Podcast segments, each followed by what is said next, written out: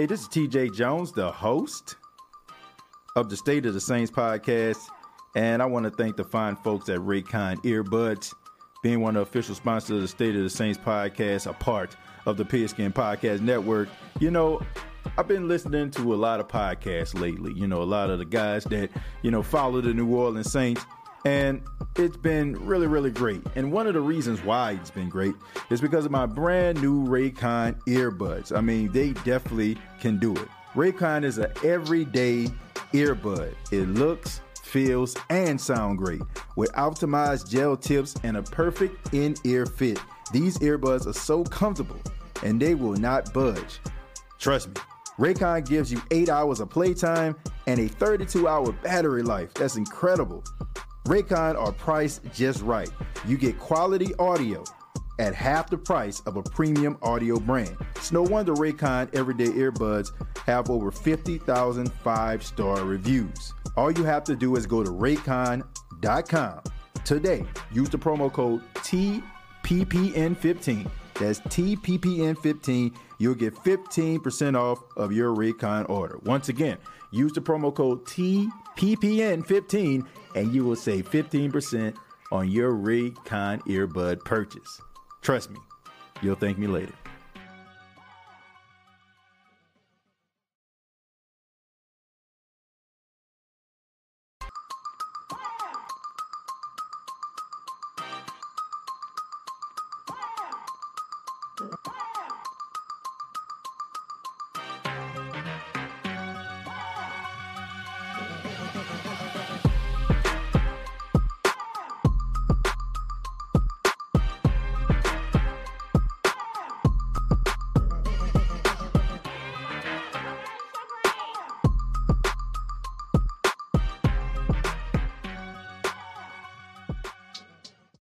Hey, what's going on, Who That Nation? It is yours truly, TJ Jones, and I am the host of the State of the Saints podcast. Thank you so much for checking out the State of the Saints podcast, where we talk New Orleans Saints.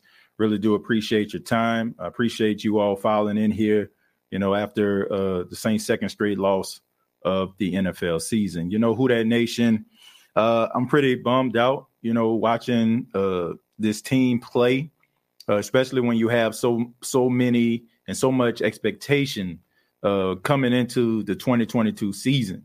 And for this to happen, you have to say that it's very discouraging. It's very discouraging to see a team that is just loaded with talent uh, just can't seem to get out of their own way.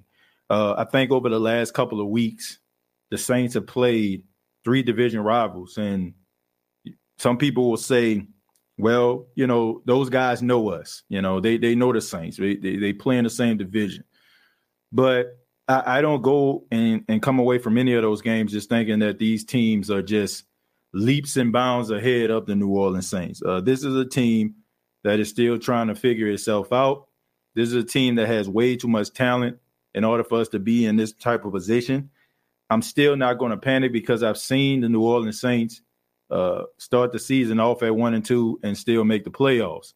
But I just think that maybe a lot of people aren't looking uh, at those seasons in years past because, you know, if you look at those seasons, you you know that there was still hope, and you knew no matter if the offense was sputtering, you know you had uh, Drew Brees and you had Sean Payton uh, to be able to you know, be able to help these guys bounce back uh, in a major way. But we haven't seen that. We we haven't seen that from the quarterbacks and the leadership uh, that we have on this team right now, and it's it's pretty it's pretty awful stuff to watch. You know, I actually went back and I, I took a look at the game because you know sometimes like we can be so emotional that we don't really pay attention and look at some of the things that were good, some of the things that that you know saying were not so good, and we we find ourselves, you know, being in a position where we're just you know so angry that the team actually lost. So I actually went back and I took a look at the game, and um, and to be quite honest with you, you know, it, it was it was some pretty bad stuff, man. It was pretty bad stuff. Um, you know, this team just constantly gets in their own way with these penalties. Uh, those, those are mental errors, uh, turning the ball over. I mean, fumbling all over the place. The snap uh, between uh, Erik McCoy and, and Jameis Winston wasn't on par. Uh, I mean, you even had Alvin Kamara fumble. I can't remember the last time I seen Alvin Kamara fumble football. Man, somebody maybe be, be able to help me out with that. But I'm gonna be real. I, I have not seen. It, it's been a hot minute since I seen Alvin Kamara fumble a football, and these are the type of things that we're not used to seeing. Especially if you've uh, been following the Saints more in the 2000s and the modern era, this isn't uh, you know familiar territory to some of you. Uh, to me, after watching this game, I think it's pretty obvious. And I didn't feel this way yesterday because once again, um, I didn't want to be prisoner of moment. But after I just took a look at the game and, and based on what I saw, uh, the Saints got to make a move at the quarterback position right now. I'm not saying that Jameis can't come back, you know, and and play. What I'm saying is they need to make a they need to make a decision at the quarterback position because right now right now, the way that Jameis Winston is playing the quarterback position with all these injuries is is hurting the team. It's hurting the team. And I know some people will say, oh, it's been like 300, you know I'm saying? He threw for 350 yards, but man, that, that was some garbage stuff right there. That was garbage stuff. You're not going to win many games if you're scoring 40 some odd points in the fourth quarter and 14 points all the other quarters. Like, come on, man. Like, we got to be real about this. Look, I, I like Jameis, and y'all know you know what I'm saying? I've been defending this dude for a minute. I'm not saying that he can't be a starting quarterback. What I'm saying is some of the things that I've seen based on going back looking at that film is pretty obvious. Um, and, and, also not being able to understand and dissect the you know where the blitz is coming from, having a guy just running free and not being able to, you know I'm saying, call out your protections or maybe getting somebody to chip and slide over a little bit in order for you to nudge that cornerback to get him, you know, say out of the line of fire. It's only a matter of time before he ends up like really seriously being injured. Because you're not going to have you're like you are not going to be able to take that type of punishment. It's, it's rough enough to take that type of punishment when you really don't have any type of injuries. But when you're dealing with a back injury, uh, and when you're dealing with an ankle injury, the ankle injury, you can tell like on some of those plays he wasn't able to plant you know what I'm saying, and really just get into his throws. I think he's really out there putting forth a, a Warriors effort, but that ain't what we need right now. That's not what the Saints need right now. What the Saints need is uh, somebody that's going to be able to facilitate and be able to get this team where it needs to be, where they can be there in the end. Because if you're looking at the defensive side of the football, I know they missed that tackle on Laviska Shenault. That was just a good play on his behalf. But that defense is playing about as lights out as you possibly can. And it's getting overshadowed by the ineptitude of the offense. Look, this isn't uh, you know, this isn't a conversation I, I want to have. This is a conversation I feel like that that's necessary. And I will say this: I'm pretty sure Dennis Allen. I mean, based on his personality, uh, based on the way that he approaching the press conferences and stuff like that, I'm pretty sure uh, who that nation that Jameis Winston is going to start in this game versus the Vikings. But I would be lying to you if I was to say if Jameis Winston don't win this game versus the Minnesota Vikings, they're gonna bench him. I'm serious. Like he doesn't have enough skins on the wall. He doesn't have enough cons- consistent play in order for him to be able to weather the storm. So I think that two things need to take place. Is rather one, Jameis needs to have a, a good look in the mirror, watch that film, and and be like, man, you know, if I was healthy maybe I could have made this better throw. Or, you know what I'm saying? If I had some time right here, I would have made this throw. But you know, I, I feel like you need to have this conversation and maybe sit yourself down because this isn't just hurting a team right now. This is actually hurting you, regardless to if you know you get another chance with this team or not. It's hurting your chances of possibly playing in the future because nobody cares about you being hurt. Nobody cares about you being hurt. Nobody cares that you're dealing with back issues. When you're out there, people are going to evaluate you based on your play. And you can go in there and say, well, you know, I would have made that play if my back wasn't hurting, or I would have made that play if my ankle wasn't hurting, but nobody cares. Nobody cares about that. What if you're out there and you're not playing uh, at, at a high level? Teams are going to tee off on you. They're going to continue to try to make sure that they make life hell for you, and you got to be able to be smart. And um, right now, this isn't this isn't the football that we uh, want the Saints to play. Uh, some people are blaming the coaches and all that kind of stuff, but look, the coaches can't tell you to hold on to the football. The the coaches can't tell you, uh, you know, I'm saying not to do a false start penalty. It's very undisciplined. And, and for those uh, people out there that's talking about the coaches, the coaches, the coaches, uh, let me uh, remind you of something.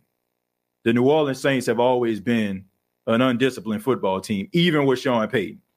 I, I, don't know. Some of you are maybe prisoners of the moment, and we go back and well, we don't go back. We only live in the now, and we only focus on the positive things that happened when it came to Sean Payton and Drew Brees, but we don't focus on the negative things that happened. Because here's the reality: uh, before Kris Richard became a member of the secondary, uh, being a secondary coach, you had Aaron Glenn, and Aaron Glenn would constantly coach these guys and these guys would constantly get smoked. They never would turn their head around. If your if a pass was thrown deep down the field, most likely it would have been pass interference. There was a good little minute where the Saints they had like more uh, yards uh, given up for penalties than any other team, right? And it was like leaps and bounds.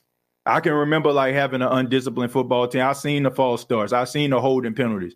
Come on, man! Like we we are so quick to try to look at all the positive things that Sean Payton and Drew Brees brought to the forefront, and they did. But sometimes I just feel like as a as a fan base, we we just look at this team and we try to find reasons to blame what's going on right now, and we think back then, oh man, it was just so much better. Well, it wasn't. This team has always been undisciplined when it came to the holding, when it came to the pass interferences, uh, interference calls. It, they always been undisciplined. It's just the fact that we're in a position now where we don't know where the hope is going to come from. When we were losing and we would go one and two, we knew we had Drew, right? Drew gonna be able to figure it out. You know, Sean gonna be able to figure it out. But now it's like we're not sure about the quarterback position. We're not sure about the coaching position. We're not sure about where this team is as far as an identity as a whole. And all we know is this team is, has a pretty good defense, and that's about it. And Dennis Allen doesn't have enough skins on the wall when it comes to being a successful head coach uh, for us to really just lean on him and feel like he can be able to get us out of this situation. All I'm saying is Dennis Allen has to be very, very careful how he approaches this situation. Now, I can tell that he's a little bit different from Sean Payton. Uh, he's more of a player's coach, more so than Sean Payton is even though you know you'll see Sean Payton doing the gritty or doing the Sean Payton dance in the locker room doing wins, but for the most part, he was a disciplinarian and he was a no nonsense type guy. And I just think that Dennis Allen has got to be careful at what how he's approaching these type of situations. Now I know in press conferences you don't want to throw guys under the bus. You don't want to say, "Oh man, this guy didn't do what he was supposed to do." I get all that, but the reality is you got to light a fire under these guys. And if you don't, then you can find yourself being on the outside looking in. Doesn't matter how much talent you got, doesn't matter how much ability you got as a coach, nobody will care. Like if you can't get these guys to buy in, then I don't know what to tell you. You're not going to have success, and it's not going to be where you want this team to be when it all is said and done. But this is going to into like the fourth game of the season. Uh, the season is still young to a point where I feel like they can actually turn some things around.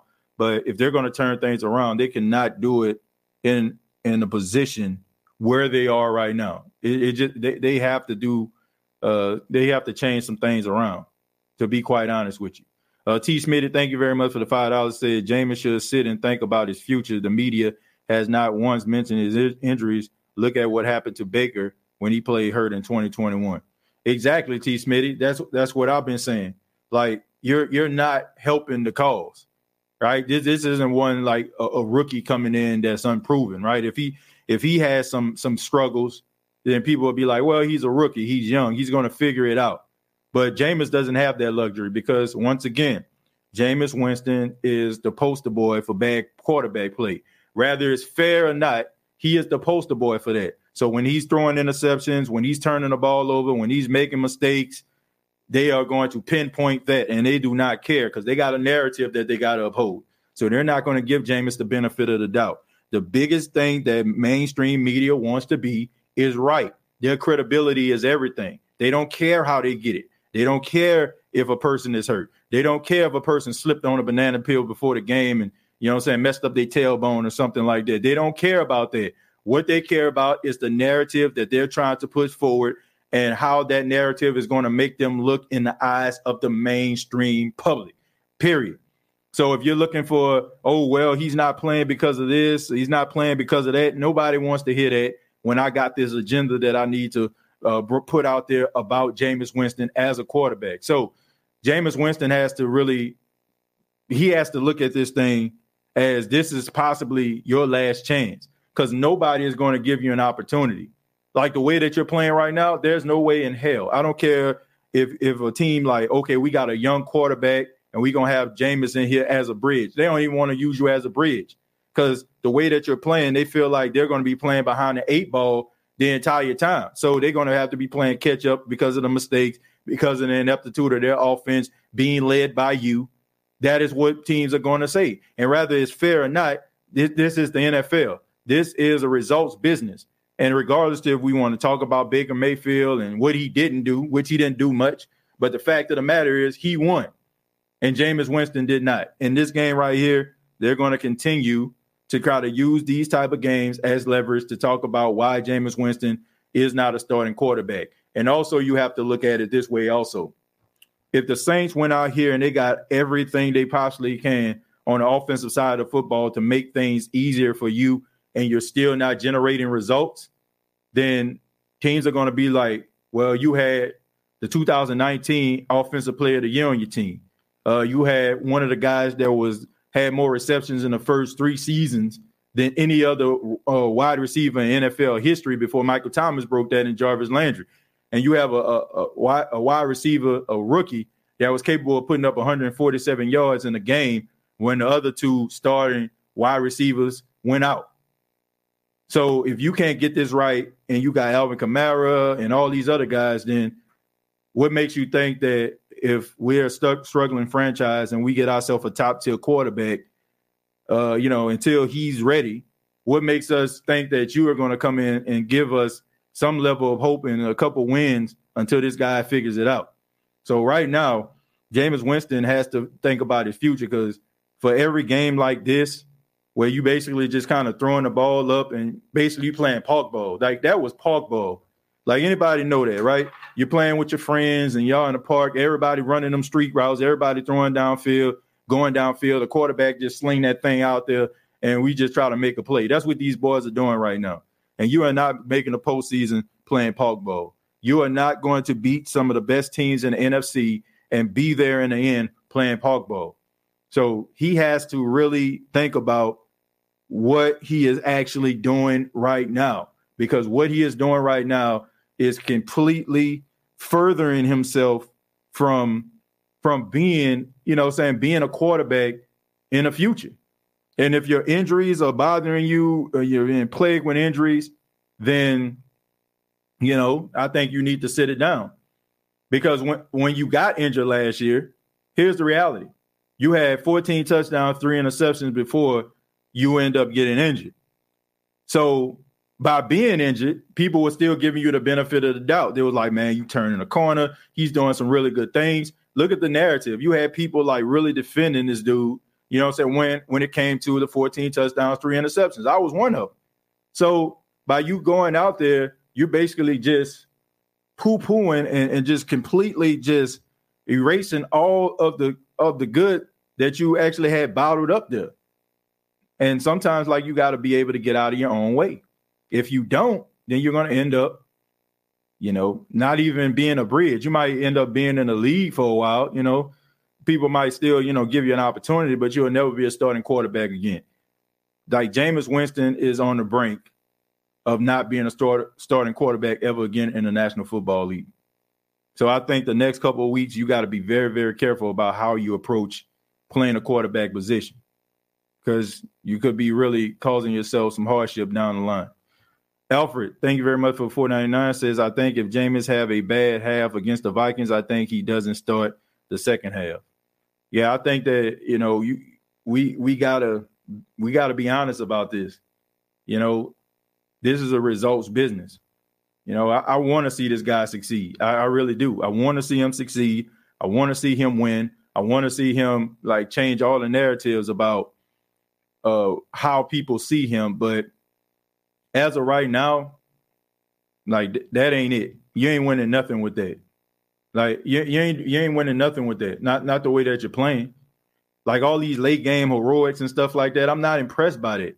Like I was happy when it happened when I went to Atlanta, you know, because they beat Atlanta when they came back. But you're not going to win no games like this. You're not. You're not going to win games like this. You're not going to continue to have success if you continuously, as an offense, not be able to put points on the board and you just squander opportunities with penalties and you know what I'm saying and, and bad ball security and all these other things that's adding on to it. This team has been beating themselves for the last three weeks. Well, I'll say two weeks because you know they they had no business winning that game versus Atlanta. Uh, Sean didn't uh, fully trust Jameis. Allen uh, wanted Watson, but settled for Jameis and is giving him every opportunity to succeed by making uh, Hill a tight end and getting him weapons. He's not cutting it. As of right now, like I said, that's going to be the narrative, right? What what can you possibly say? Seriously, what can you possibly say if the season is over the Saints don't sign you back, and you're looking for another job if you Jameis Winston. If a team brings you up in there, it, it's well within their rights, right or wrong. You had Chris Olave, you had Michael Thomas, you had Jarvis Landry, like you had Juwan Johnson, who was pretty good, Adam Trautman, who was pretty good. You know I'm saying? Some decent offensive linemen and one of the best running backs in all of football, and you still couldn't get it done. I'm not I'm not saying this from my perspective. I'm just I'm just being I'm just being real. Like people do not care about these injuries. They don't. They don't care about how injured he is. They don't care about, you know I'm saying, the things that he's actually going through. What they're going to see is some of these turnovers, you know what I'm saying, and some of these late game desperation throws, you know, that, that have no business of getting caught. It's just better plays by the wide receiver than it is, you know, when it comes to the throws. Like nobody, nobody wants that. Like no, like it, it's exciting to watch. Like don't get me wrong. Like if you're if you're a if you're just a casual NFL fan, right? Okay, I'm, I'm gonna give y'all a prime example. Y'all y'all know y'all know I'm a big boxing fan. Okay, so there was this boxer. His name was Ruslan Provodnikov. You know what I'm saying? Like Ruslan was like a really, you know what I'm saying, physical boxer, big big physical boxer. Like take a lot of punishment, but he was in there, you know what I'm saying, like going at it with the best of them right? Hitting them all in the face. They hitting him in the face. They fighting to the basically to the death out there. Like basically, this dude almost had like a mind frame, like you got to kill me in his ring. You know, and it was fun to watch. But at the same time, this man was taking some extreme punishment. But at the same time, like people were like, man, I enjoy watching this guy fight. And he was like a guy that was fighting on boxing after dark. And then all of a sudden, like he started getting pay per views because of how much punishment he can take and how much he can dish out it's exciting football if you're a casual fan and it's at the end, you know, of the game and teams are trying to fight back and you trying to throw like, bruh, uh, that's that's not going to equate to wins. Like Jameis Winston to me is looking like he looking like Dak Prescott out there. That I mean, that's a perfect example if I can think of one. It's like Dak Prescott. Dak Prescott played like trash for like three quarters, and then all of a sudden he come with 200 yards, of heroic play when the defense started to get softer than the baby's bottom. Like you ain't winning nothing with that, you know. So I just feel like based on what I saw, You know, when I'm talking about uh, throwing of the football, being able to plant his feet, and then also not being able to like see that blitz coming, you just honestly just taking more and more punishment. And it's only a matter of time. It's rather you're going to be out for a couple weeks or you're going to be out for the season. One or the other, because you're not going to be able to stand up and and be able to withstand that type of onslaught week after week. Because guess what? Minnesota Vikings got that film, and right now the defensive coordinator of the Vikings is trying to duplicate what they seen the Carolina Panthers do. And Minnesota is a better team, much better team than the Carolina Panthers are.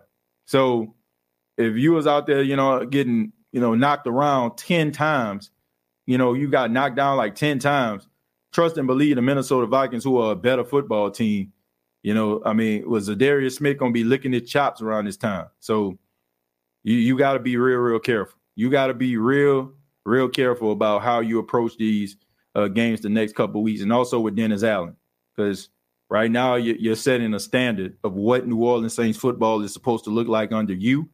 And if you're a little bit too lenient and too too fan friendly, uh, player friendly, I should say, you're going to find yourself you're going to find yourself on the outside looking in. Stop bashing Jameis Winston because he had bad games. Everyone does. Y'all don't like him. Bandwagon. It, it has nothing to do with, well, not for not for me, because I don't feel like I'm bashing him. You know, I want him to succeed. Some people like they they have been bashing him because they feel like he's not the answer. I'm not even saying that he's not the answer. I'm just saying based on like how he looks right now, based on how he looks, based on like some of the things that he, he did out there, I mean, it, it ain't it ain't it. It ain't it. Uh, Lattimore is a bum. I don't know what you're talking about. Uh, Lattimore didn't even get mentioned yesterday at all. Okay, this man didn't even record on on the stat sheet at all. So, I mean, man, I, I forgot he even played.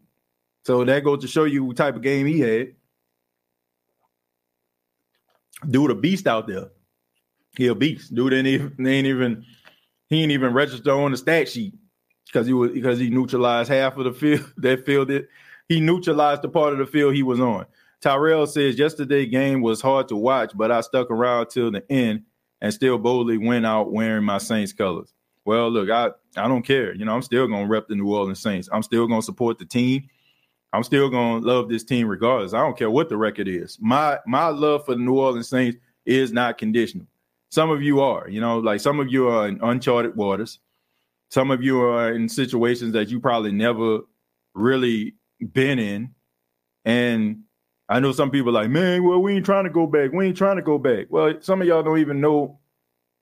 Some of y'all don't even know what the hell going back is about.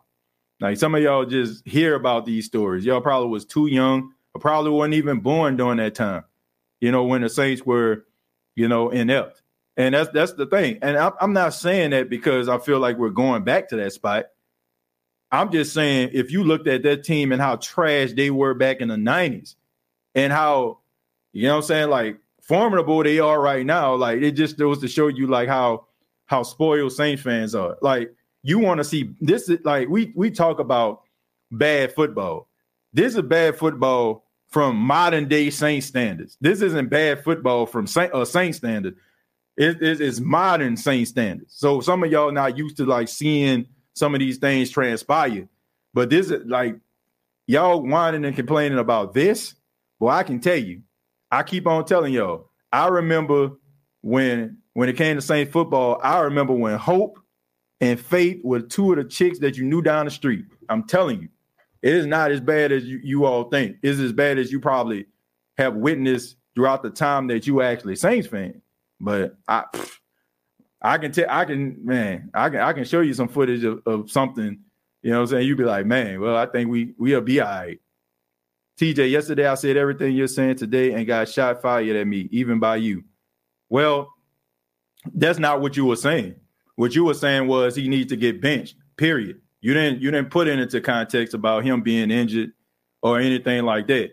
What you're saying is he just hopeless. Period. Like, and there's like no no way to salvage that. That's the way that you put it as far as context.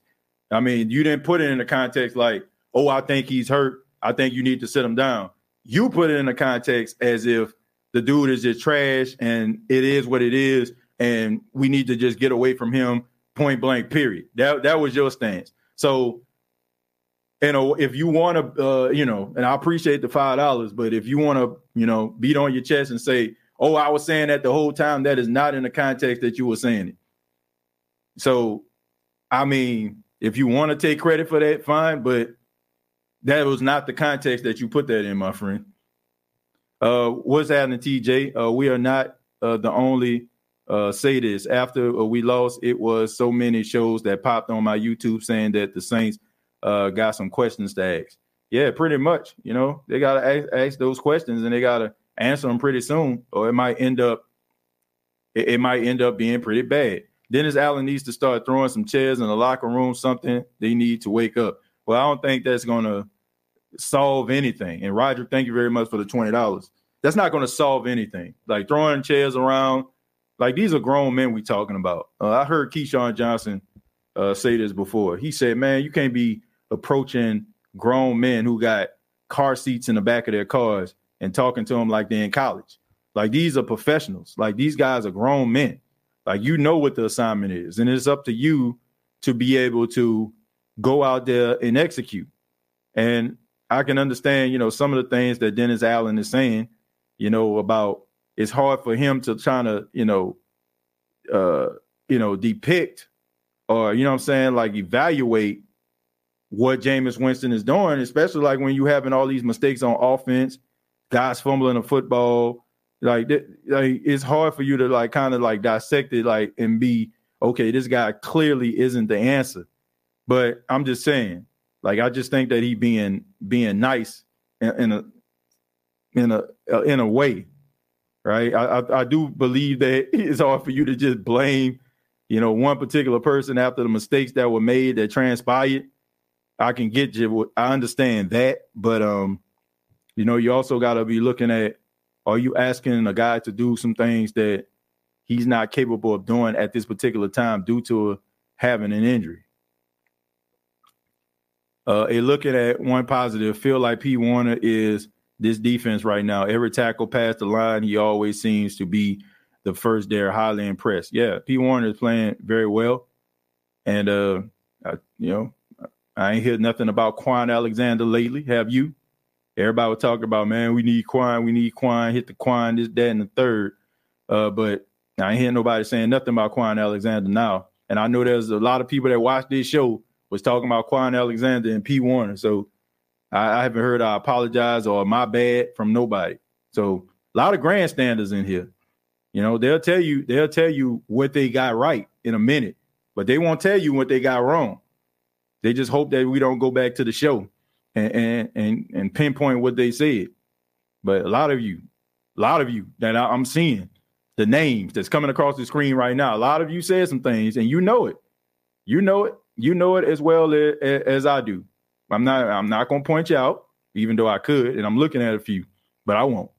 Um, but yeah, that that's that's the way I feel about it. Let me go ahead and read Smallville. Smallville says, TJ, I hear you, but the O line sucks and the running backs are getting hit behind the line of scrimmage too often.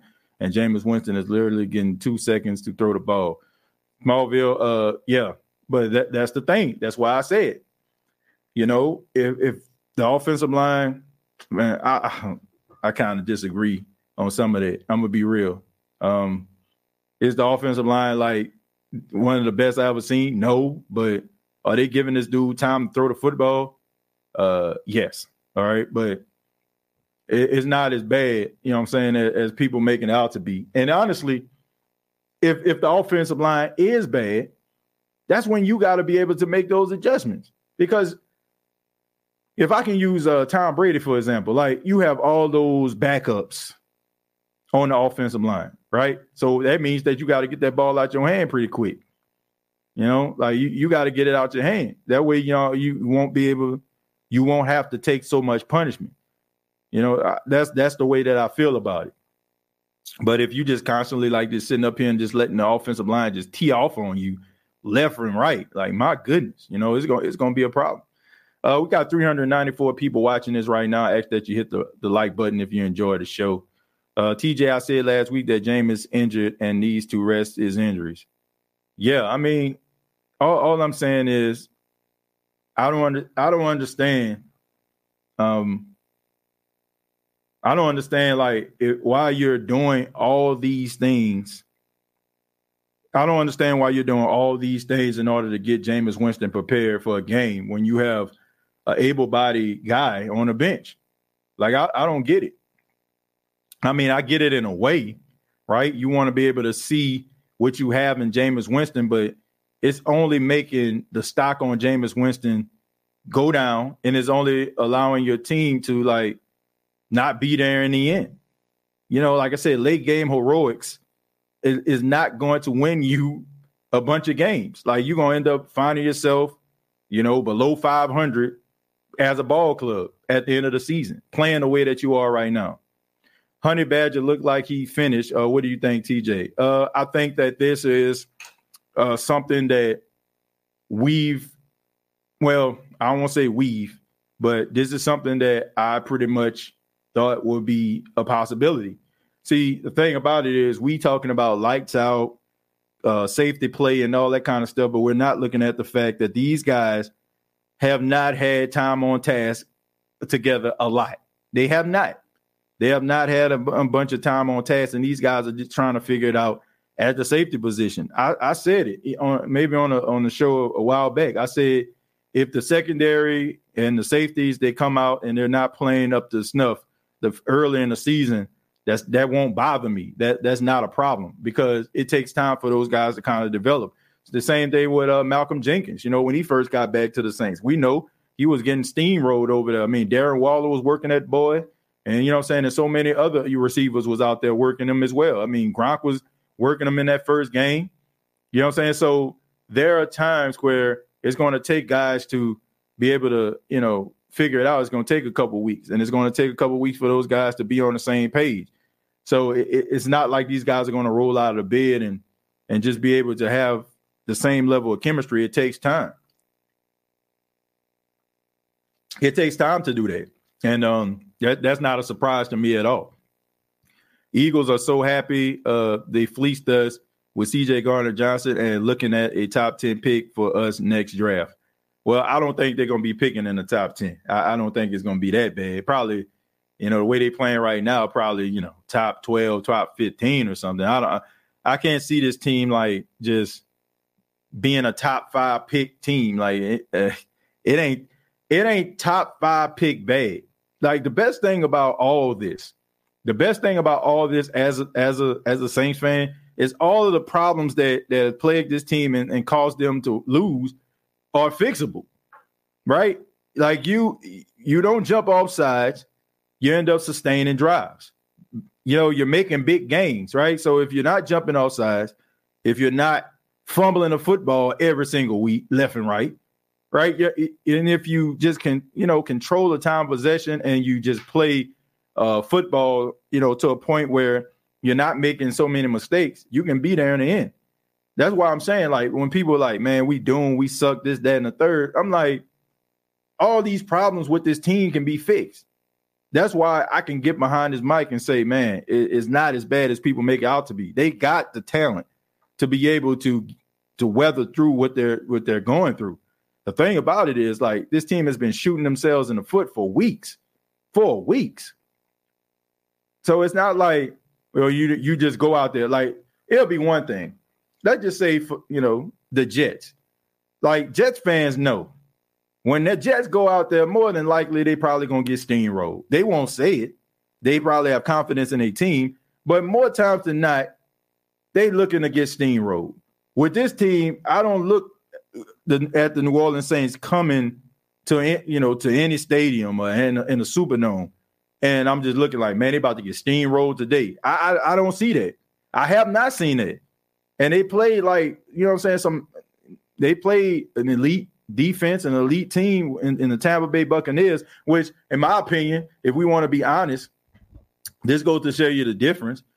Somebody tell me the woes that are going on in Tampa versus the woes that are going on in New Orleans. What's the difference? Like they're not putting up points either. You know what I'm saying? Tom Brady not getting the ball into the end zone either. All right. So what's the difference? Some people would say, well, you know, they wide receivers aren't there, but when they wide receivers were there, when they had Julio, when they had Mike Evans, they still weren't getting into the end zone. Nobody's paying attention to that though. Nobody's saying anything about that. If, if you look at the Tampa Bay Buccaneers like issues and look at the New Orleans Saints issues, somebody tell me what's the difference. Uh, Tampa looks more aggressive. In what way? Offensively, they do not. Defensively, you basically neck and neck. It's virtually the same. Are, are you going to say that the Tampa Bay Buccaneers defense, you know, like, are you saying that the Tampa Bay Buccaneers defense are just that much better than the Saints defense? I can't say that. I, I look at them both the same. You know what I'm saying? I think that they both have playmakers. I think they all can kind of just neutralize and shut down the field because the defense of the New Orleans Saints only are responsible for what 15 points. So nobody's talking about that though, right? They still have offensive issues. You know, they they're not getting into the end zone. They putting up most of their points in the fourth quarter as well. But nobody's saying anything about that. Nobody wants to talk about that. But hey, what do I know? uh 10-2 to 12-5 will tell the tale on the 2022 Saints. Yeah, I mean, you got to figure this thing out. It's just little issues. One of the biggest is D line. Uh, they set the tone for the previous years, and next is discipline. Yeah, I mean, but the defensive line, I mean, they got home yesterday. I mean, what they had like three sacks in the game. So I mean, Mario Davis had one, Cam Jordan had one, uh, JT Gray and Carl Granderson shared one. I don't know TJ, man. DA looks over his head. He may be. He may be. You know, every every coach, you know, that's that's that's good at a certain position don't mean he's gonna be a good head coach. So I mean, the jury is still out with, with him as a Saints coach. But I will say this: um, he he basically calls the plays defensively, and uh, his defense is definitely not the problem.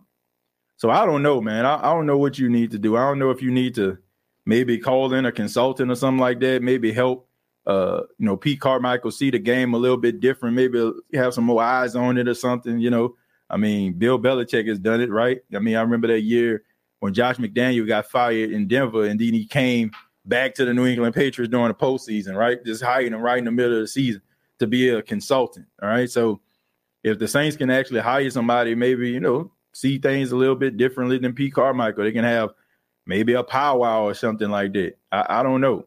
But what they're doing right now is not working. I mean, it's about as it's about as vanilla as ice cream at Baskin Robbins. I mean, you basically know what they're going to do every single play on every on every down. Uh, you know they're about to run the football on on a certain down. You know they're going to throw the ball on a certain down. Like where the where the check downs? Like where the screen play uh, plays? Where are those where you putting the ball into the hands of Alvin Kamara and allowing him to do his thing and what he has grown accustomed of doing, and that's you know turning nothing into something. So you, you got to be able to put the ball in the hands of your playmakers. TJ, did you see how uh, tick Cam Jordan was at the press conference? Oh yeah, he was mad. He definitely was mad, and I, I don't blame him. I mean, he's not gonna. I know some people wanted him to throw, you know, the offense under the bus, but that's not who he is. But I'm, I'm gonna be, I'm gonna be real with you. This is like the the biggest like biggest dose of karma I ever seen in my entire life. Like as a Saints fan, how many years have we seen this offense carry this team? Like when we knew for a fact, like the defense wasn't gonna stop nobody. They weren't gonna make no stops. They weren't gonna do nothing at all. And the offense had to go out there and basically had to put up 40 points in order for them to even be there in the very end because the defense couldn't stop nobody. How many times have we saw this? And now you look at this offense, they're about as stagnant and all of us are like, man, what's going on here? But it's like the roles have been reversed, right? We got a good lights out defense, but we don't have an offense. and the thing about it is, imagine if the Saints could like do something offensively. Like imagine what this team would actually be.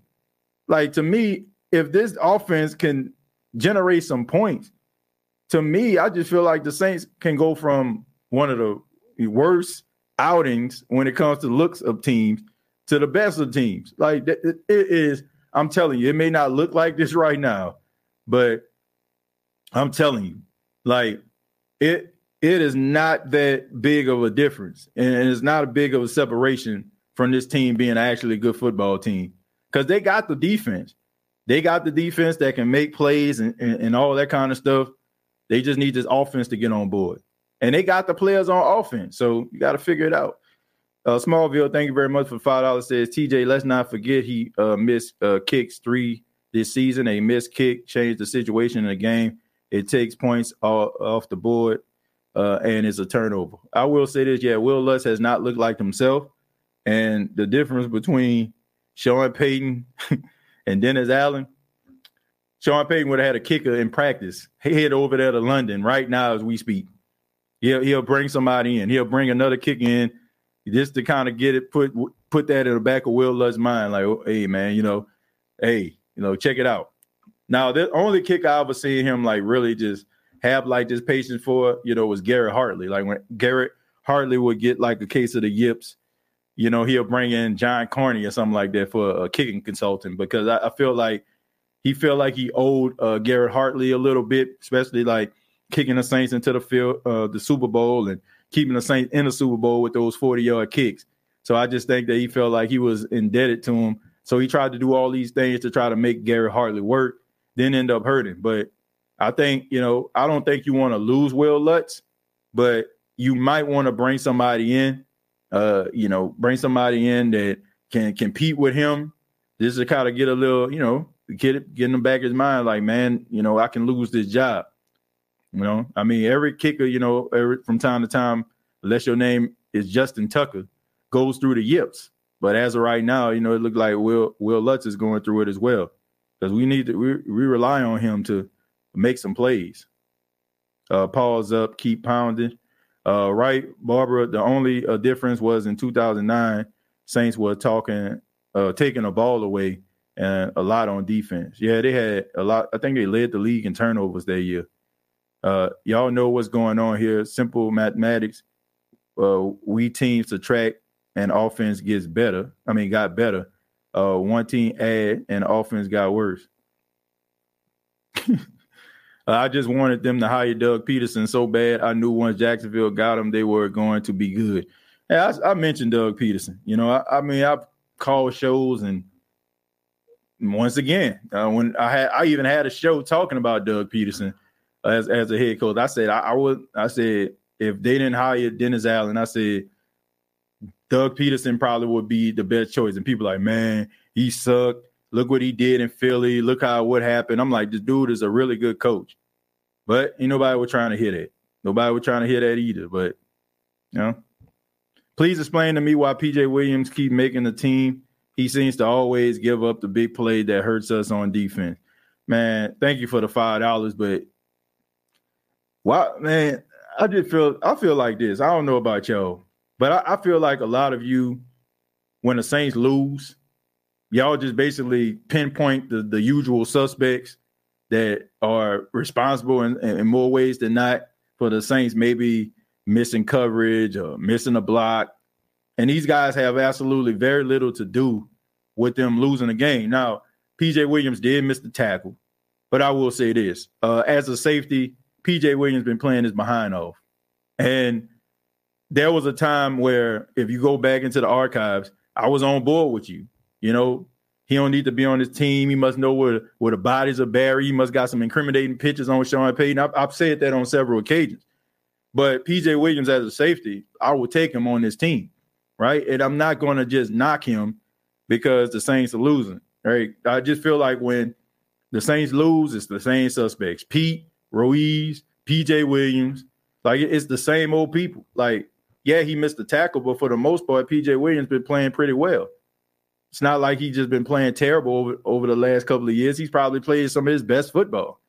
I mean, we we talk about him now, but what was that energy at when he had that pick six against Tampa, right? PJ, PJ, that's my guy, PJ. Like, we got to be careful, man. Like, I'm not going to sit up here and just say that PJ Williams is, is slow at, at safety, right? I mean, the play last time, you know, against Tampa when Perriman actually caught that touchdown. I mean, PJ Williams was playing on the outside. I mean, we all can agree that PJ Williams is not an outside corner. And Tom Brady knew that too. I mean, that's why he was able to exploit that matchup. So I'm not going to knock PJ Williams because for the last couple of years, he's made more plays than he actually missed. And he's been one of the most sure tacklers in that secondary. So I'm not going to knock him for one, you know I'm saying, one play that I've seen this season. Dude been playing pretty good in the Saints uniform. So I just think that sometimes we ain't even like looking at the guys. It's just the usual suspect that we just like to pinpoint and look at and be like, hey, that guy sucks. Right? That's the reason why we losing because of this guy. And then when you look at the game, it's like this dude is like way down the line if I'm I'm divvying up some blame. Uh, the team was begging Mickey and Sean Payton to draft Lamar. I'll never forget that. I remember exactly, excuse me. I remember exactly where I was when that happened. I remember I was in Planet Fitness and the Saints were on a clock and they end up moving up. And I was like, man, they about to get Lamar Jackson. They about to get Lamar Jackson. I can't believe this. I stopped my reps and everything, just looking at the screen. Then all of a sudden, I see them draft Marcus Davenport, and I'm like, man, I'm I'm scratching my head. I'm like trying to figure this thing out. But hey, man, you you, you win some, you lose some. Play calling is the issue. Y'all don't uh, find it funny that we start moving the ball more when we go no huddle and up tempo. Uh, look, but you can't do that all game long. You know, like this ain't Chip Kelly offense. You know, you can't can't play tempo all game.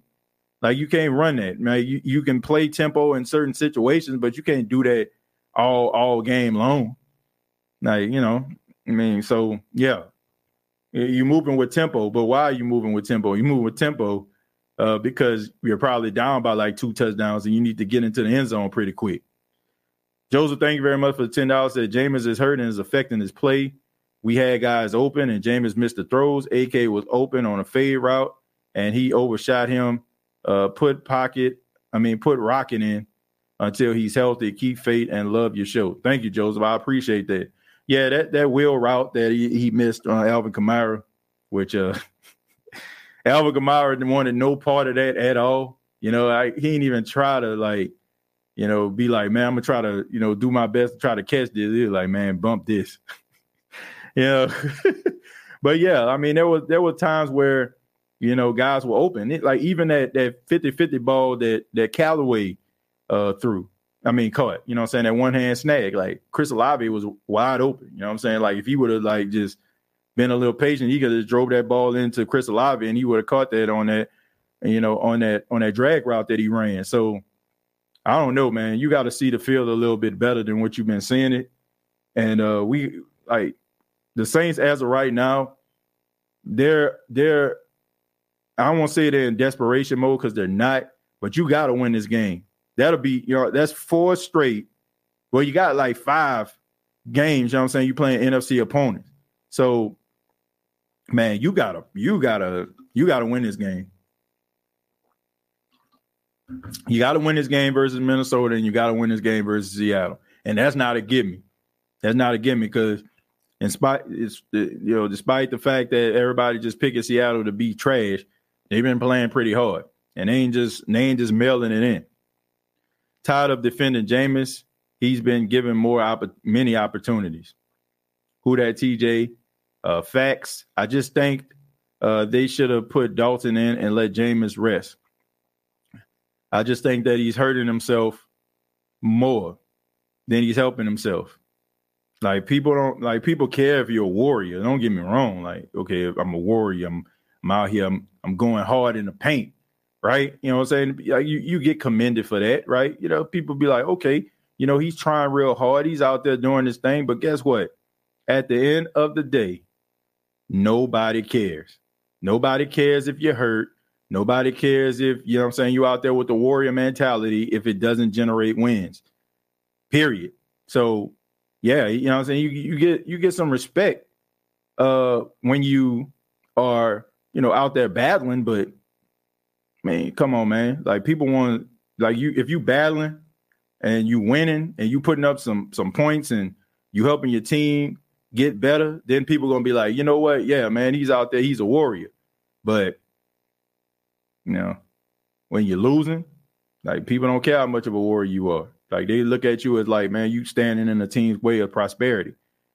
So uh, Dennis Allen uh, spoke a little bit about uh, Jameis Winston and you know the injury and the decisions going forward. Check it out. Playing pro football. His back kind of stays how it is right now, or how, how much pain is it? I guess what would it take for you to consider a quarterback change? Well, I, I, think this. I think I think all the elements around him have to play better, um, and and uh, and so I, I, think again, like everybody's looking for a place to uh, to go to look to place blame, but um, I, I, think we got to play better as a football team in all areas, um, and, and, and not look to not look to individuals really. Well, he's saying that it's a team effort. You know, the fact that they losing, I, I would agree with that. It is a team effort. Guy jumping off sides, AK fumbling the football, right? Can't sustain drives. You know, can't can't convert on third down. I mean, it is a group effort, but you also got to be asking yourself, you know, number one, is what we're asking these guys to do. Can these guys do it? Right? Or maybe we need to like simplify what we're actually doing. So there's some things that you need to be asking yourself and maybe trying to find answers to. Because once again, um, the way that you're playing right now, it hurts me to say this. The way that you're playing right now, you're not going to win. You're not going to win some some games. Like you, you'll go streaking, but not not in the way that we want them to go streaking. I'm talking about losing streaks, and it will be sad that you have all this talent on this team, and you basically squandered a year of it by you know, you know, not making these tough decisions, not being able to like have these guys understand, like, man, we want you to be here, but man, you gotta you gotta step it up. All right, you can't just be the defender of, of this team, you know, day in day out and be like, okay, I got these guys back. Sometimes, you know, you got to be able to tell these guys how it is, and that's that's one thing. You know, and Sean Payton in these press conferences, it would have been a lot different. Would have been a lot different. I don't understand why we are not utilizing Callaway more. Uh, where are the packages with him involved? Uh, Pete play calling is suspect.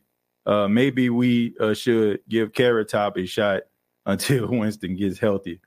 Yeah, I just think that you'll probably see a more conservative approach when it comes to like Andy Dalton. I don't think you're gonna like the thing about it is I don't think you need to see the ball just going down the field like on you know I'm saying just on some on some slinging that thing type thing. You know, I don't think you need to see that. I think if if the play is there, I just think that you know, man, take what the defense gives you. You know, get these guys the ball, allow them to be able to make some plays. And, you know, maybe the conservative approach can be a little bit better because we know that it works. We know that it works because we've seen it with Drew Brees over the last couple of years before he retired. It was very conservative with the Saints. They were nickel and dominant down the, down the field. Uh, they they went on long drives. You know, some of those drives turned into touchdowns. Some of those drives actually turned into field goals. But at the same time, you weren't like constantly playing behind the eight ball. So maybe a more conservative approach can be what this team is looking for instead of like just looking for the big play every single time. And especially if you're you're hurt to a point where you can't even uh, you know make those big plays. So maybe you just need to kind of change it up, you know, until you know I don't know until Jameis actually is back, and then you can you know kind of see where it's at. Because even though if they play Andy Dalton, we don't know if that's going to be the answer. We only would know if that's the answer if Andy Dalton goes out there and the Saints just go on this mad winning streak. If they do, then Jameis is not getting his job back. You know, like that he's not getting the job back. And I think to me, that's probably in the back of his mind. I mean, he's seen the way that Andy Dalton was playing in in in the off season. He's seen like how he was, you know, commanding the offense during uh, training camp and stuff like that. He saw that, and this is a competition. Like this ain't like you know if you Drew Brees or something, you see a backup like doing this thing, like you kind of know you kind of solidified. I mean, you're a starter, but it's not like you know you the undisputed starter, and then nobody can do nothing to change the coach's mind. TJ, stop it. Brees is the truth. What are you talking about? I ain't never said he wasn't the truth. Y'all hear what y'all want to hear, don't you? y'all hear what y'all want to hear, right? You know, y'all y'all gonna like even in a, a way, even when you hear somebody talking and don't even even be considered as controversial, y'all still gonna make it controversial. What in what in any way did you you take from that that conversation or that that, that statement I made about Drew Brees that I'm that I'm beating down Drew Brees? Why? Because I said that. Oh, okay, you said I'm being sarcastic. Okay, all right, I got you. I'm about to say, man, I'm, I'm about to have to get you, man. but nah, seriously, uh, no, nah, there's nothing in my statement that that says I'm not on board with Drew. You know, I, I think that you know Drew at that particular time, the Saints just kind of put a team around him in order for him, you know, saying to be able to do some of the things that he does best, and the defense was able to get him the ball back and for him to go out there and sustain drives. I think that's you know that's what you need from the New Orleans Saints right now. Until like I, I feel like this. Drew Brees had the same offense for 15 years, right? So the first couple of years you weren't like installing like certain things, and then it, it reached a point where he knew that like the back of his hand. I just think that in the first phase of, of this new offense, when you have a new quarterback, what you need to do is you know be okay with kind of facilitating the ball, nickeling and diming and stuff like that. And then uh, all of a sudden, like as you like as it develops over over the season, as it starts to progress, then all of a sudden like you can add like different things in there because you got the talent to do it. But it's okay to you know be able to nickel and dime it down the field, and it may not end up being a, a touchdown, but it can end up being a field goal. Like you, you got to be able to like get that ball down the field and sustain drives. You got to be able to help your defense out and not keep them on the field over and over and over again. And have these guys by the time they got some Gatorade in their system, it's time for them to run back out there on the field. Vito, thank you very much for the 499. Said Jameis is scared to lose his job, so he won't sit himself. He'd rather play himself out, sadly. Well, it's not it's not sad. It's just a competitive competitive thing, you know. Like nobody, I mean, I, I think about this, you know, if I can use this example. Y'all ever seen the movie Mo Better Blues? Y'all ever seen that? Um, Denzel Washington played this really good trumpet player, right? Played this really good trumpet player. Uh, and, you know, Wesley Snipes, you know what I'm saying, was like, you know, in the movie as well. And he was like really good. And then all of a sudden, like some, you know, some time went by and uh, he went back to the jazz spot where he was at originally, and he was trying to play the trumpet. He couldn't do it. You know what I'm saying? He couldn't do it because he, you know, he had some some complications that that caused him not to be able to play the trumpet effectively. But in a way, like he wanted to play the trumpet so bad, and then all of a sudden Wesley Snipes kind of went up to him, you know what I'm saying, told him put the trumpet down a little bit, like, man, it's okay, it's okay. When guys are known, you know what I'm saying, for being competitors, they they're known for being like you know, playing a quarterback position and being a, being that starter, it's hard for them to try to relinquish that. They're gonna try to do everything in their power to keep their position, and that's what you're seeing when it comes to Jameis Winston. You know, this guy wants the team to succeed. He wants to be the the guy that leads this team to victory, that leads them to to the promised land. But you have to be real with yourself and say, hey, maybe it's just not my time right now. You know, like not that it is not possible, but I can do this, but I may need to sit down in order to heal myself up because this isn't me. This isn't who I am. This isn't what I want people to to see me as because he doesn't have that luxury. He I keep saying this, he does not have that luxury to go out here and make mistakes. I know some people are like hey, you know, like it's only been a few games, but he does not have the luxury. He doesn't have a luxury like a Tua Tagovailoa. He doesn't have a luxury like a Josh Allen. He doesn't have a luxury like, you know, some of these other quarterbacks out here, like a Patrick Mahomes, who lose games and people like, okay, they'll get him next week. He doesn't have that luxury. You know, all of the bad things that he's done that le- leads up to this particular point are amplified by every interception that he throw, every fumble that that falls on the ground. All that stuff is added up, and nobody cares. Like seriously, no one cares that he's hurt. We can we can defend him all day, and I do. You know, what I'm saying I do my my fair share of defending this, uh, Jameis Winston.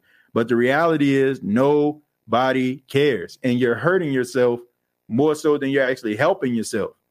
If you if he was doing this and the Saints were winning, right? If he threw 350 yards and the Saints won, then you know, okay, what a warrior out there. You know what I'm saying? Like that's a good storyline, right? A, what a good warrior. Like he out there battling and he's still putting up these big yards.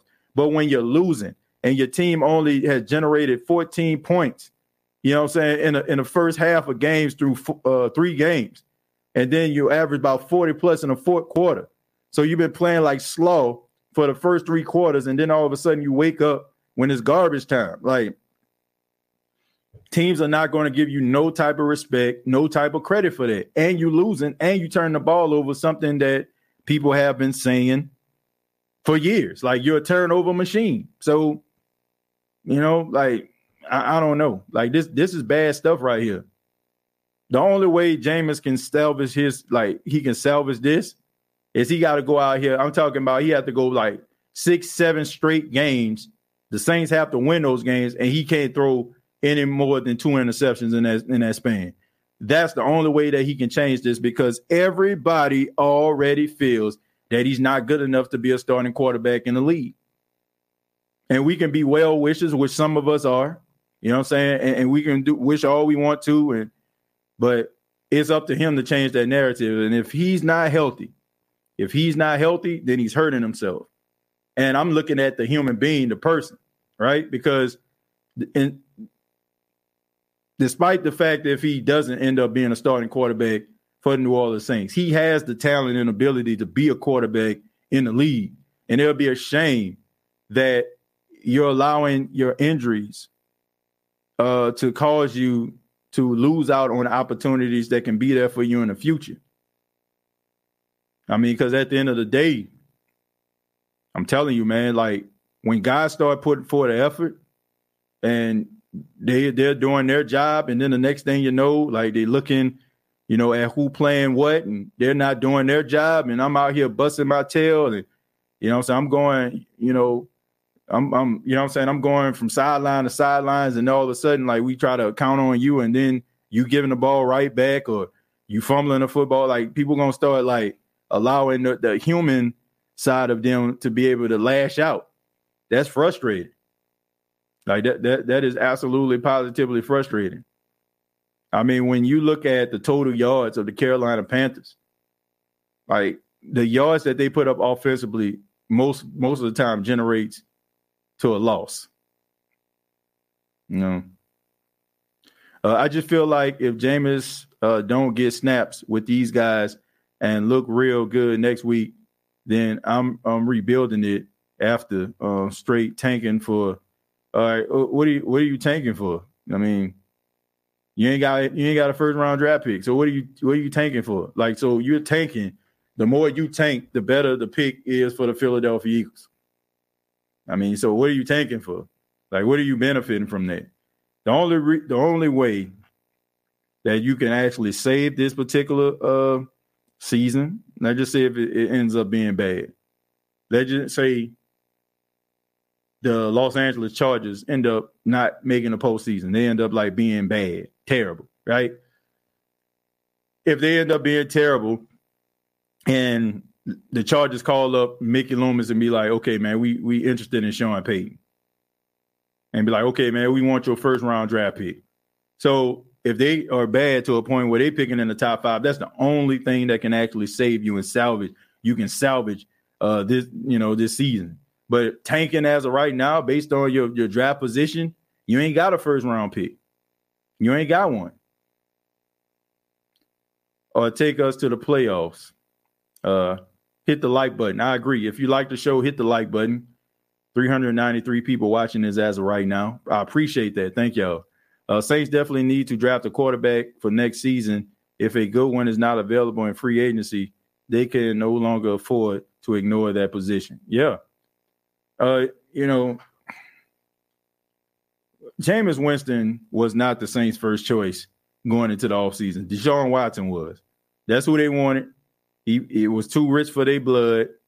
Um, so you know, they decided to, you know, bring back Jameis Winston. They were if Deshaun Watson would have signed with the Saints, there would be no Jameis Winston. Jameis Winston was not the Saints' first choice. He ended up being there in the end after the negotiations kind of uh kind of died down, you know, with with Deshaun Watson but they didn't want him, and he wasn't their first choice. Um, so there had to be something about him that they felt like maybe it would, you know I'm saying, maybe the coaches that we have on our staff wouldn't have the patience or wouldn't be able to uh, you know, help him in a certain way. And maybe, you know, they they build up enough confidence to say, um, you know, like maybe we can do this. Why are you so condescending? It seems like Saints fans with a different perspective you don't like. Uh, Uncle Freddie, um, how many times have you watched this show? Because this is my first time actually seeing you in the chat. So, how many times have you actually watched this show? That's my question for you. Okay. Because if you're just a Joe Blow that just came out um, of the woods and just watching this show for the first time, then I mean, your comments are null and void. So um, that that's why I feel about it. And uh, if you don't like it, don't watch. You know, that, that's my uh, that's my answer to you. If you don't like what I'm saying, don't watch. I'm not going to change the way I am because Uncle Freddie tells me, "Oh, that's that's I'm condescending."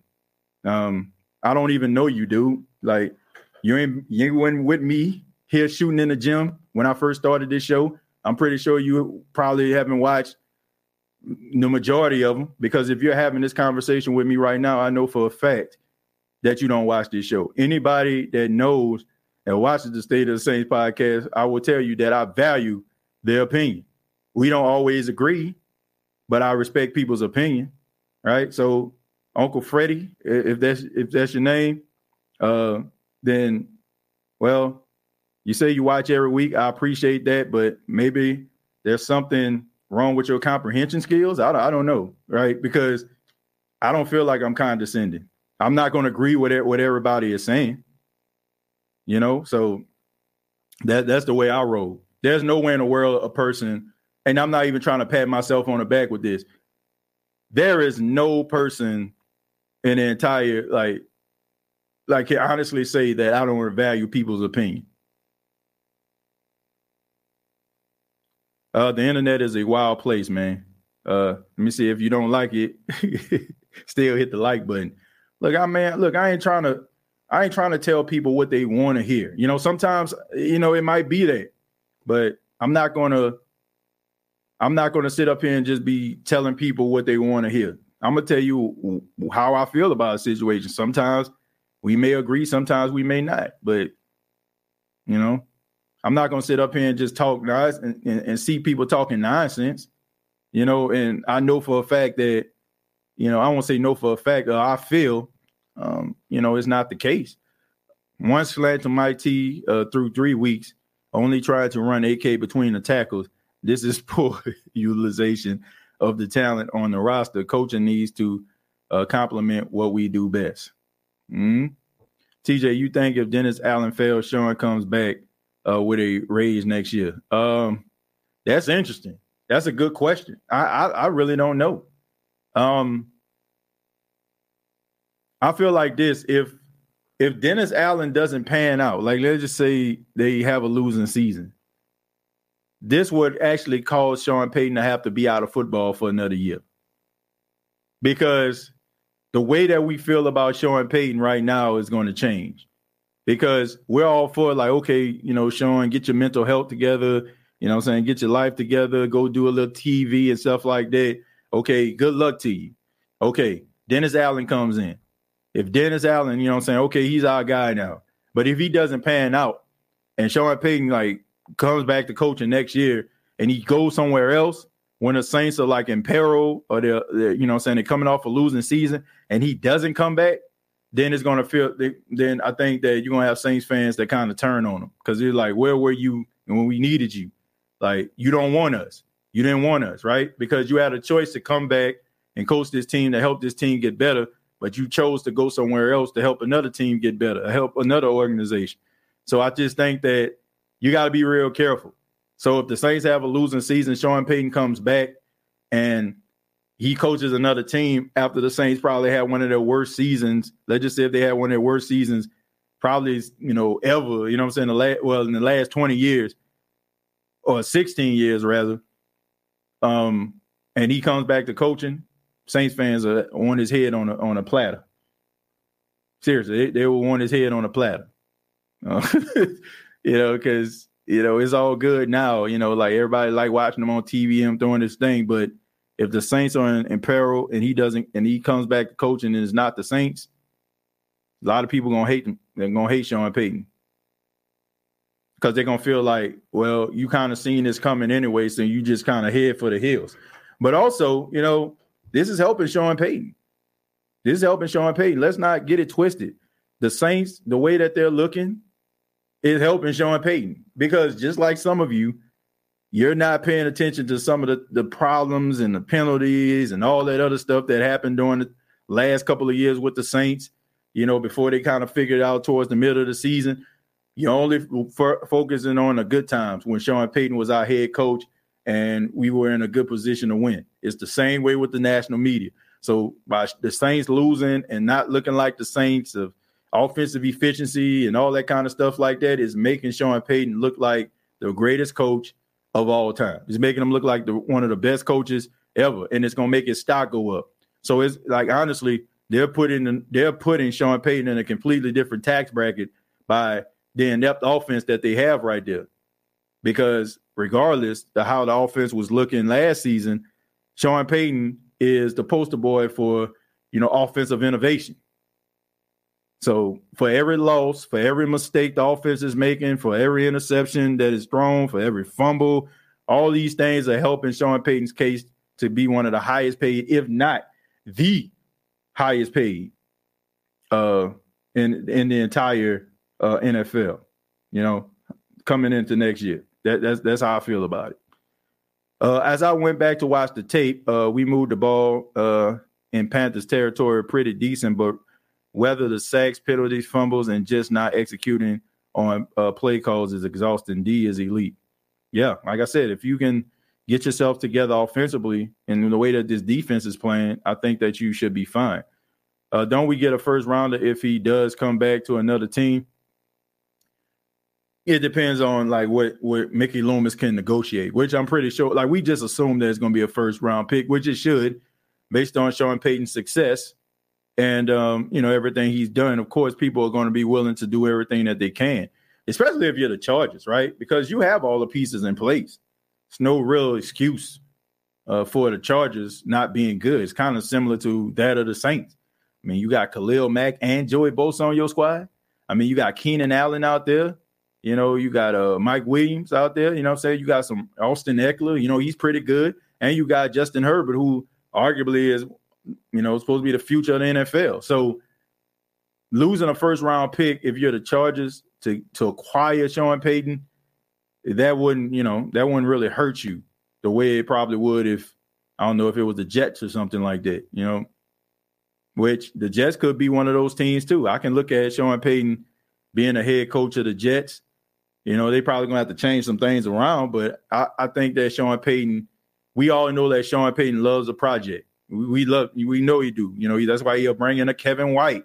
You know, that's why he'll bring in like some of them guys that's at the bottom of the barrel that no other team can do some uh, do nothing with, and he wants to prove that that guy can be capable. I mean, he did it with the Saints. I wouldn't put it past him doing it with the Jets. TJ, that touchdown catch by Quez had was a bad throw by Jameis. You can argue Quez threw the interception from the defense because that throw was in triple coverage. Oh yeah, I agree with that. I agree with that. I, I talked about like you had you had um Chris Olave. I think he was coming like more. I guess it was a quick slant. I say it was a quick slant. Coming on a quick slant, he had his person beat, and I said, man, he just threw that ball up there. Man, they playing they playing park ball right now. This team needs a coming to Jesus meeting. But they just need to figure out who they are. And you what you have right now is two sides of the ball that don't believe in one another. I don't think the defense believes in the offense. And uh yeah, I think the offense, they have no choice to believe in the defense. And I don't think the offense believes in itself. I I, I don't, you know, so I, I don't. I just think that the defense is going to get frustrated and they got to be careful because if this defense start to get frustrated at the ineptitude of this offense, then you might find yourself with some, you know, some issues in the locker room. Do we get a first rounder if he does? Oh yeah, I already read that. Uh, Sean needs to take Pete with him though.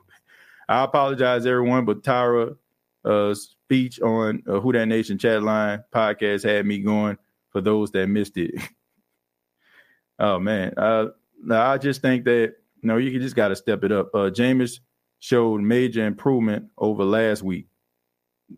Yeah, I mean, but that that's not saying much. I mean, both of them equal to a L. You know, so yeah, progress. If you talk about them 300 yards, but TJ, we need uh, a new play caller. I don't know if we need a new play caller, but I will add somebody else in there. Maybe somebody that can. It's almost like, man, it's almost like I want to say what Joe Brady. You know what I'm saying? Like bringing him in. You know what I'm saying? The Buffalo that kind of helped them out. I just think that they need somebody that can see things a little bit different, and you know what I'm saying that can work alongside Pete Carmichael. I don't know who his assistants are, but I mean, it, it, this this offense is just way, way too vanilla. In all seriousness, no matter the outcome of this season, I don't see Pete back at OC next year. Uh, he didn't even want to do this uh, year, from what I understand. Yeah, um, they did have a chance. They say he wanted to stay on the coaching staff, but he didn't want to be the offensive coordinator. And I don't know if they looked at it like, okay, come on, Pete, come on, Pete, like we, we need you right now or maybe they just felt like they didn't have a, a offensive coordinator that they felt like they could count on, uh, or you know, be able to like be on the same page uh, as a Dennis Allen. I don't know, but if a guy, if a guy doesn't want the job, maybe you should believe him. TJ, why uh, why is Jameis having a hard time reading a D? What can be done to help him adjust?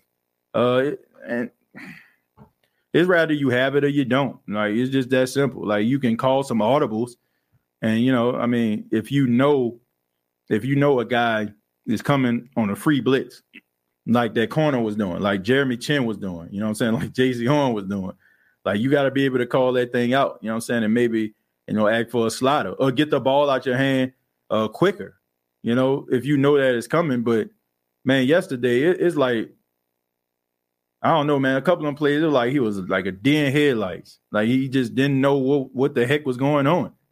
And like I said, I, I, I love Jameis, but I mean, I'm just gotta call. I just gotta call it for what it is. Going back watching that game, it, it looked like teams had absolute. This team had absolutely no respect for Jameis Winston when it came to him like being able to dissect defenses at all. Like I I don't know. It, it's almost like it's almost like they looked at that dude like he was a moron. Like, man, this dude, he ain't gonna figure it out. I mean, they sending everybody. And you know, you got to be able to know where to go with the ball in certain situations. And for the last two weeks, teams have not respected Jameis Winston's ability to be able to read uh, the blitz. If if this was uh, Drew Brees or some of these other quarterbacks, there's no way in the world they would have blitzed. Hell, I was I even I even would say if this was Andy Dalton, to be honest with you, if it was Andy Dalton, I don't think you would have, you know, saying you would have had them many hits on there because he probably would have got the ball out of his hand. Know, that just I don't know. You got to be able to read that joint. There's no like some people, you know, talk about the blitz and all that kind of stuff with the offensive line calling out the calls. Yeah, but it they have to call out the blitz. Like, you know, Erik McCoy got to be able to dissect that. But when a, a guy's coming on, like, you know I'm saying, running free, like a corner, like on a corner blitz, if I'm not mistaken, I think that's up to the quarterback to actually call that out. Like to be able to make that adjustment, not the guys on the line. I don't know. I could be I could be wrong, man. It's been a minute since, you know, I, I played any football, but uh, I'm just saying, like, I think that's up to the quarterback to do. Maybe, maybe I'm, I'm tripping. Uh, uh, Sean Payton brought in Mike Martz at training camp one season. Maybe they should consider bringing him in as a consultant. Yeah, I think they need some help. I think they need another set of eyes out there. That, that's what I feel like uh, they need. Uh, damn, not a moron. Like seriously, like they they had no respect for this dude at all. None. Zip, zilch, zero. They had no respect at all for the way this dude was playing the quarterback position. Uh, but I want to say thank you all for checking out the State of the Saints podcast. I ask that you uh, hit the like button if you enjoy the State of the Saints podcast and all its content. Uh, previous episodes available on iTunes, Spotify, iHeartRadio, Anchor FM. We're also brought to you by manscaped.com. Use the promo code State of Saints and you will save 20% off of your purchase. Have a good morning, noon, night, whenever you're checking out this podcast. And like always, all I got to say is, who that?